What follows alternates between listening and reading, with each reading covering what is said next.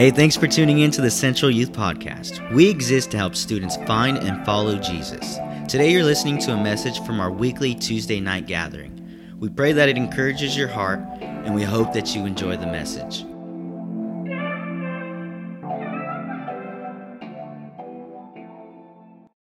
Welcome. My name is Michael Corral, and I get the honor and privilege of serving as the youth pastor here at Central Christian Church and we are heading into a series called Cultures. It's very simple. I, I don't have to go into full explanation of what cultures is. You guys understand it, right? There's different cultures that surround us, there's different cultures in our teams, in our homes. And we want to just go ahead and clarify what some of those cultures are that we carry here at Central Youth. And I first want to start by saying that the, the three things that we're going to talk about aren't things that that like box us in. These aren't the only things that we find ourselves uh, confirming our foundation or any of those things. They're just three things that I felt that were super highlighted when going to prayer and asking God, like, what would you say about this group? What are three things that we have to carry in order to create sustainable uh, love and joy in finding and following Jesus? And so we're going to talk about the first one today and over the next couple weeks dive into the other two. So the cultures that we're talking about are affirmation, family, and active love. But we're going to dive into affirmation today. The first thing I wanted to mention was that that we have become a different kind of generation, right? You guys could think about people at your school, people uh, that you talk online with video games, whatever it is that you do in your life. We've become a generation that is quick to critique everybody else. We're the know it alls. We get it. We understand all the things that are going on, and we're the first one to say, hey, you're doing it wrong. You know, we, we then input a culture of discouragement and say, oh, it can't be done. You'll never be able to do that. Your family never was able to do that, so you definitely cannot do that. We start feeling shame. We start feeling all these kinds of things because of a lack of affirmation. We see it on Instagram, right? People are going, they're vlogging, they're just living their life. Hey guys, my name is Michael. I want to introduce you to my vlog. And then the first thing that people do in the comment sections are saying, dude, you don't ever talk like that. Bro, why are you wearing the same thing every day? All you do is wear black. All you do is, uh, is wear a hat. You ha- do you even have hair? We become the critiquers of everyone's lives and we don't even look at our own, you know? Or maybe you're in a sports team someone has an off game and you you start saying, "Hey man, why are they even on the team? They don't know how to pass. They don't know how to shoot. I could do it way better." And we become the people who who start building up a fence and and I don't know about you. I come from a Hispanic background, and one of the ways that we show love is by um, just roasting each other. How many of you guys have friends that you roast? Man, the back of your neck looked like coffee grounds or or whoa man you ever hear of lotion? Those kinds of things you know we see we're like man your elbows look like pompeii okay? We start just roasting our friends and what this does is it builds us down. Whether you believe it or not you desire to be affirmed. And essentially affirming something or or affirmation in itself is what we're talking about is a culture that we are going to carry as a family an affirmation is simply defined like this to declare something into existence. And in simplicity, all that means is that even if you don't believe it, you are going to build someone up as if it was the truth, as if you had faith for it, as if it was the only thing that you were holding on to. Now, I know some of you guys have been told lies. And I know that because it happens every day, right? We're told, you're not worthy. Maybe we come from families where, where our parents never told us that they loved us or any of those kinds of things that we need to, to have faith for more, to be able to experience love, to experience joy. Those words really do push us into who we intend to be. And so when, when there's encouragement and affirmation, it's speaking into existence what God created us to be. And uh, I just know this to be true is that God's never going to call you a loser. He's never going to tell you that you'll never be able to do this, that, that, that, or that. Man, he is the biggest faith character. He's he's the, the creator of faith, right? So he believes in you. He's fighting for you. He wants to see your dreams, your desires come true. And so we fight for one another as a family. And so I don't know about you. I know I've heard you guys say you want to become doctors, veterinarians, athletes, and all those things I believe in, and, and, and they, cre- they are awesome. It'd be cool to say that I know the next uh, Wayne Gretzky or the next Tom Brady or the next Michael Jordan. Or, or, or, that I know someone who's saving people's families as a doctor. That would be a cool experience. But here's the thing if you don't take Jesus into those areas, it really produced no value. And so, what we as a family are doing is saying, hey, we are empowering your dreams, yes, but we're encouraging and affirming you to walk in love and boldness with Jesus. So that way those things can can can really receive the fullness that God created you to be. Now Jesus does this better than anyone. There's this story in scripture and it's kind of a, a a weird one I think to to use as this reference, but it's one that makes sense to me the most. So in John 8 it says this. But Jesus went to the Mount of Olives early in the morning. He came again to the temple and all all the people came to him. And he sat down and he taught them. The scribes and the Pharisees brought a woman who had been caught in the act of adultery. And placing her in his midst, they said to him, Teacher, this woman has been caught in the act of adultery. Now, in the law, Moses commanded us to stone such woman. So what do you say? This they said to test him, that he might have some charge to bring against him. Jesus bent down and wrote with his finger on the ground. As they continued to ask him, he stood up and said to them, Let him who is without sin among you be the first to throw a stone at her. And at once more he bent down, he wrote on the ground, and when they heard it, they went away one by one, beginning with the older ones, and Jesus was left alone with the woman standing before him. Jesus stood up and said to her, Woman, where are they? Has no one condemned you? She said, No one, Lord. And he said, Neither do I condemn you. From now on, sin no more. So go and sin no more. I love this reality of Jesus.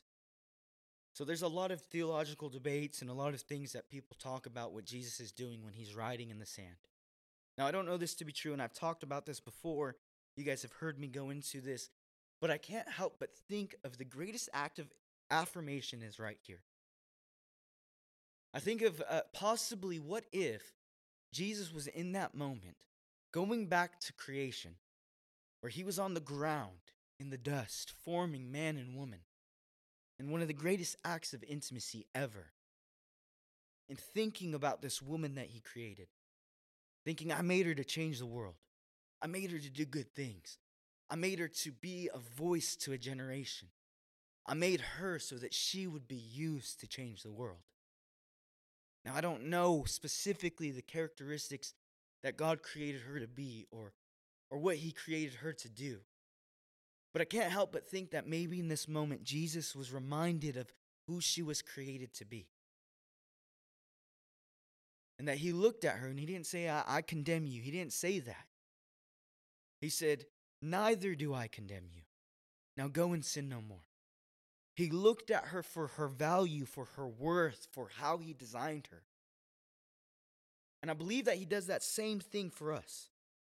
I believe that we um, we all fall short of the glory of God, right? We all fall short, which means we've made mistakes, we've done wrong.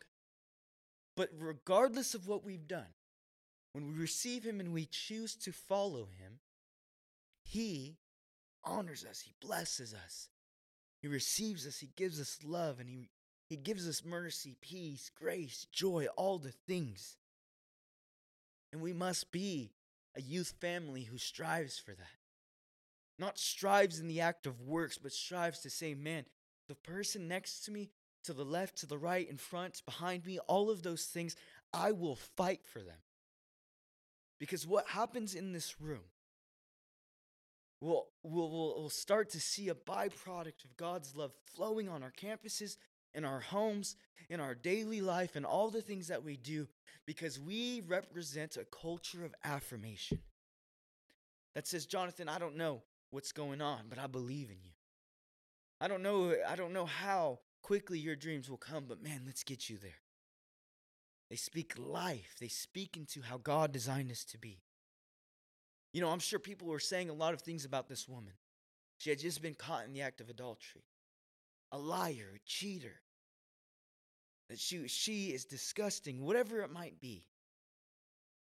Now, while those things may have been true that she was in a position that she should not be, God didn't look at her and say, You are condemned. Jesus chose to love instead of judge. You see, affirmation speaks to the potential of a person, not to the state of their being. It looks and says, Man, you're almost there. You're getting there. You got it. Go, keep going. Run, run, run. Chase after the prize. Go after Jesus.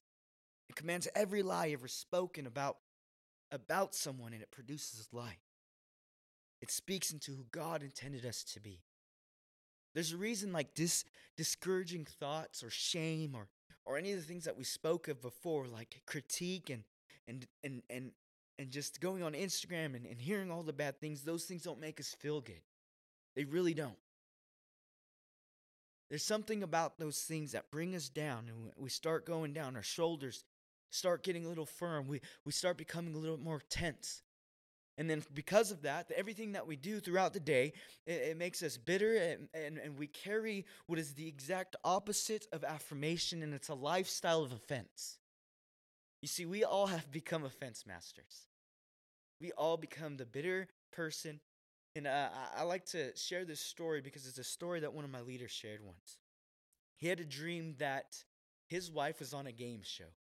And in this game show, it was called the offense game or something like that. And she, basically, what would happen is you would stand in front of these judges, and the judges would say a bunch of hurtful things about you. They knew everything about you, and they would say all these hurtful things. And the person who would respond and lash out and be like, hey, stop it, you suck, whatever, is the person who lost the game. And his wife went up, and it was her turn, and they started saying all these things, and, and she just stood there and pretty much just laughed. And she won the game.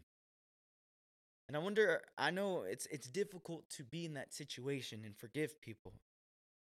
But what I love about Jesus is that he is the ultimate picture perfect example of not holding offense. Can you imagine a whole nation coming after you? Can you imagine people spitting at you, whipping you, doing all these things, and you sitting there and taking it?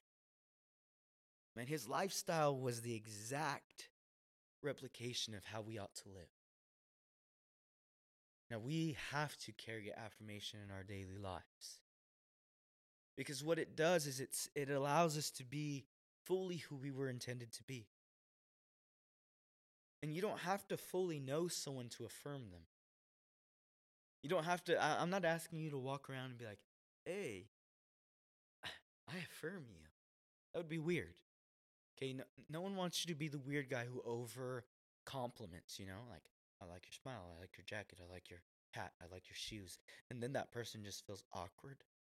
No, you, you a, a person who brings affirmation, encouragement is there when someone needs it the most. I had a conversation with a friend once, and they didn't want to invite me into some of the areas of their life that that may have been a little bit more weighty. But here's the thing is that we don't live a lifestyle where we just celebrate good things that happen. I don't want to just be there to celebrate your birthday and thank God for that you were born. I don't want to be there to celebrate just your um, promotion in your job or or promotion to becoming the captain of your team or or to getting A's and all those things. I want you to inconvenience my life in a way that in the middle of the night if you need something, man, I want to be someone who can encourage you if you're feeling a little stressed, if you're feeling a little anxious or depressed, man, that you would know that there's people here at your church who, who are fighting for you, praying for you, and thinking about you daily. One of the things I love about the Apostle Paul is he would write letters to people and, and he would say, Man, when I think about you, and, and often he thought about them daily, he's like, I thank God for you. And he, he would move from that heart posture and pray for those people. Now, I'm not I'm not telling you that you have to pray for each of us by name. It would be cool if you did every single day. But what I'm saying is you can generalize your prayer. I know that John Luke and, and both Jeremiah and them and, and all the other leaders here, man, we think about you guys and we pray for you guys. And honestly, sometimes when I pray for you guys, I just say, God, thank you for Central Youth. It covers all the ground. I thank you for every single one of them, how you've influenced them. God, we speak life. See, affirmation always speaks life. And life is alive, it allows us to become all that we've intended to be. You see, what I, I think of this reality of like, man, we have an opportunity to choose to fight for each other.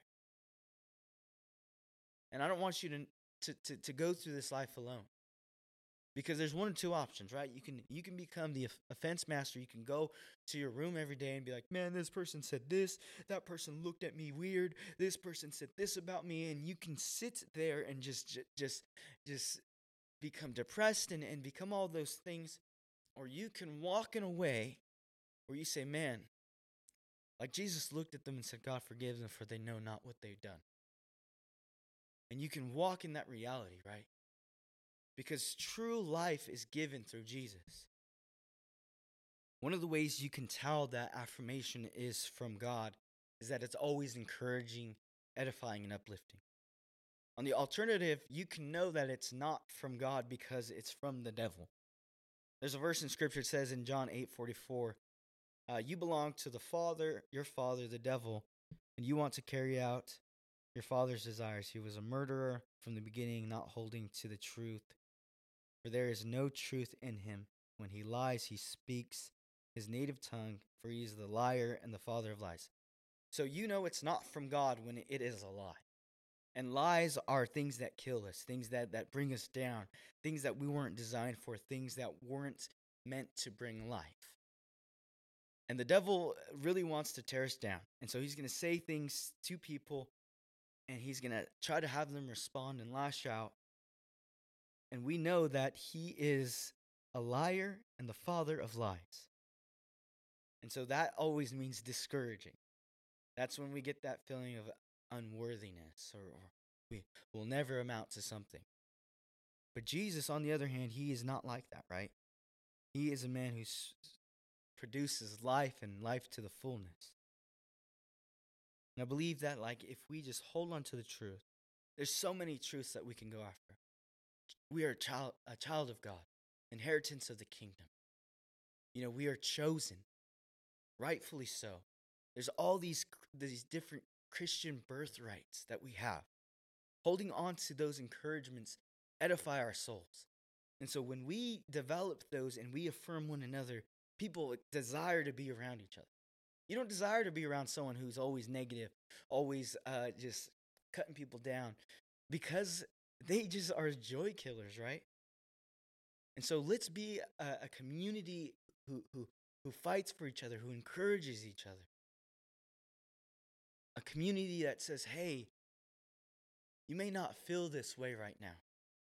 You might be going through a lot of things, but man, I see God in you. I know God wants to use you. You carry a heart of faith. You carry a heart of joy. You carry a heart of peace. And you were made to do great things. You were destined to change the world. You were, you were destined to go into the sports world and flip it upside down for Jesus. Man, God wants you to become the veterinarian, to change the world, to have people influenced in the kingdom. And so we will be people who fight for one another in that manner people who declare things into existence. And remember, it's only encouraging. Now, I know we joke around uh, during game time and, and we say we got one rule here and it's don't suck, right? Well, it's a funny rule for a game, and, and the reality is, is, is it's game time. It's not that serious. It's not what gets you into heaven. Because you won the team relay, that doesn't ensure a ticket into the kingdom. Now there's things that that do. And I believe the Bible is very clear about those things and I believe affirmation is one of those things. People who speak life. Now there's verse and verse after uh, taming your tongue, doing all these things, right? We can study it to its depths and we'll become more and more convicted. But the reality is, is one day we will meet Jesus. And he's going to say one or two things to him. Well done, my good and faithful servant. Or leave me now, I never knew. And I have to believe that if he says, Leave me now, I never knew you, it was uh, partly because we never walked in such a way that built each other up. Because I think, regardless of, of what happened in Jesus' life, man, he blessed people. He's going to the cross, right? He's arrested. There's this moment in Scripture where he's, he's about to go to die on a cross, and, and what happens is, as one of his disciples chops off the guy's ear as, as he's coming towards him, and Jesus looks at the man and, and he heals the man instantly. These guys are coming to, to take him away. He's wrongly accused. And in the midst of it, he builds someone back up. Or he's nailed on a cross. And he says, Father, forgive them, for they know not what they do. He's there. His last breaths, forgiving people of any offense, of any ways that they could have brought him down. He looks at them and he says, Oh, man. Jesus, you love them. God, you love them. And in the midst of that, he's, he's forgiving, he's extending grace. And I look at all of us, and I know we joke around. And I'm not saying let's become these serious people who, who look at each other and never joke around about nothing. What, what I'm saying is we got to examine how we look at one another. We got, we got to encourage and build each other up in our walk. We're all, we're all learning about God, chasing after Jesus, doing the same thing. Some of us don't know if we still if we even believe it. Some of us are just checking it out. Some of us are confident in who he is, but we're all learning about his goodness and his kindness. And you can go through the whole Bible and you will see that Jesus is always encouraging, uplifting, edifying his people. And he's still doing it right now. And the Bible is the biggest source of edification and encouragement that we have. How many of you guys have ever asked for an encouraging word when you're going through a hard time? It's because truth, it outweighs anything that can hurt us. It gives us faith, it gives us hope, gives us something to hold on to.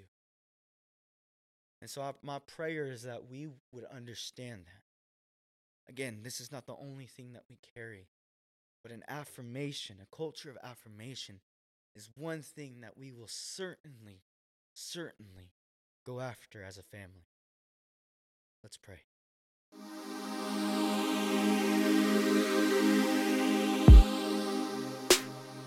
Thanks again for tuning in to today's episode. To get more information about Central Youth, head over to centralsj.org. Click the Connect button and check out the youth page.